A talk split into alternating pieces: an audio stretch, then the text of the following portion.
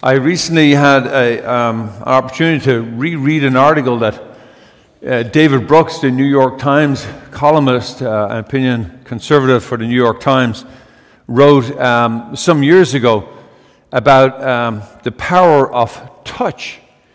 He was, um, he was quoting originally um, a study done in Germany uh, back in the early 1900s uh, um, involving uh, a group of uh, very sick, uh, orphaned children. Um, they were um, between the age of two, uh, zero and two or three, around that age. And they found that they, they did a study that um, they treated a group of children like they would normally treat them in, their, in the healing process. And then they, they took a group of, a smaller group of children, and they they treated them like as if they were their own, uh, held them, touched them, cuddled them like you would a child instead of leaving them on the bed. Um, they found a 35% increase in healthy return, and they found a 37% decrease in mortality. So, David Brooks uh, and the study concluded that not only is a touch good for us, it is literally life giving and literally necessary at this tender young age. And of course, David Brooks uh, makes the argument that touch is important for the entirety of life, not just in those first two years, but certainly the first two years, it's literally uh, when you're sick, is the, the matter of life and death. I, think instinctively we know that, right? Know, a baby child knows nothing but uh, their mother or father, and if does not get that touch, you could see how it would uh, uh, it would affect them. Uh, but it's powerful to see it written in a statistical and uh, you know in, in a real sort of data report like this. I, I think any of us over this last year would, after COVID, since COVID and we haven't been allowed to touch for so long, um, would have to agree readily with that and the power of touch, or, or really um, the power of not being touched in sense of, in sense of how negative it could be. Um, he makes a distinction, David Brooks, in this article that there is a distinction, not all touch is the same, he says. Um, he says there's a positive emotional touch, is which is, which is life giving and transformative, that literally uh, gives life. Uh, but there is also uh, disenchanted negative touch, which, of course, is uh, we know what it feels like sometimes, uh, especially if it's abusive, right? So we know uh, not all touch is, is the same, right? So an abusive touch can take, not only is it negative at the moment, but it can take years to recover from an abusive touch. You just ask any, any wife that is a battered wife, and they recoil at the slightest movement uh, of a hand. And, um, and that takes years to recover from. And the reason why I think this is particularly apt today is the gospel today is all about touch. It's mentioned no less than seven times in this short gospel.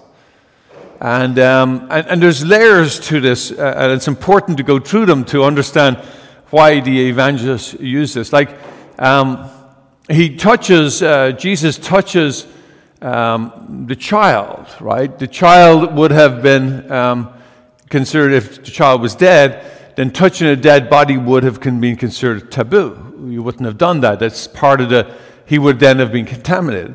Uh, the one with the hemorrhages uh, was uh, considered unclean because she had blood, uh, you know, and, and her touching Jesus would have meant that he was unclean. And yet uh, we, we see this, and Jesus, over and over and over again throughout scriptures, uses touch as a way to heal, as a way to overcome uh, stigma, to overcome uh, disenchantment, hurt, or even, even abuse. Um, now, there's a couple of important uh, parts of this. Like, while the, the number seven is a, an important number in, in Scripture, uh, you know, in Roman numerology, uh, three was the divine number, four was the, um, the earthly number. So seven was a whole number, that of, it was considered all of heaven and earth.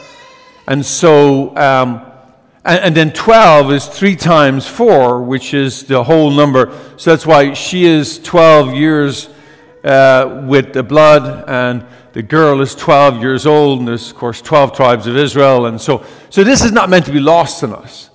This is all meant to be uh, to emphasize, again, the power of touch. I, I, don't think any of us need to be convinced of that in this last year. Um, I mean, I think that uh, uh, we know how it has affected negatively the elderly, the lack of touch, and how, how devastating it has been. Um, my, my own uh, sister in law's father has, is in his 90s, and uh, and he had uh, dementia on its way a year ago, but he's declined so much in this last, just this last 18 months because of the lack of touch and, and how touch is powerfully healing. Um, uh, just uh, not too long ago, I, I held a, a baptism here, and we had postponed the baptism three times be over this last year because we couldn't gather, and and there's several members of the extended family that have uh, compromised uh, health, and they didn't want to take the risk. So they had uh, ensured that every single person who was coming to the baptism was double vaccinated and out two weeks. So we waited till everybody could could do that. And so we gathered, you know, some 50, 60 people. Um, it was the first time that they had seen each other. And um, you know, now that everyone was vaccinated, I said, yes, you can remove your masks, and yes, you can touch one another. Wow, it was just like a celebration, like they had been unleashed. And, and, and there was tears because of the power of touch. You know, it is, um, it's important for us to return to touch now that we can. But, but we have to be careful and we need to make sure that we're double vaccinated and make sure that we're prudent. If we're not feeling well, then we ought not to. Obviously, we need to you know, be smart about this. But if we're double vaccinated, then everybody ought to be getting double vaccinated and, and be out two weeks, and so that we can return to normal. I know here in Los Altos we're doing great. We have 91% of our adult population is already vaccinated.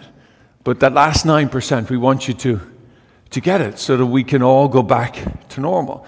And the rest of the population around the country, we're desperate to get you vaccinated so we can come back to the regular touch. Just a shaking of a hand, a, a gentle uh, touch on a shoulder, a, a hug when somebody uh, has something has happened, uh, lost a loved one. Uh, a gentle touch on the shoulder is so powerful, it, it can amount a thousand, a thousand words.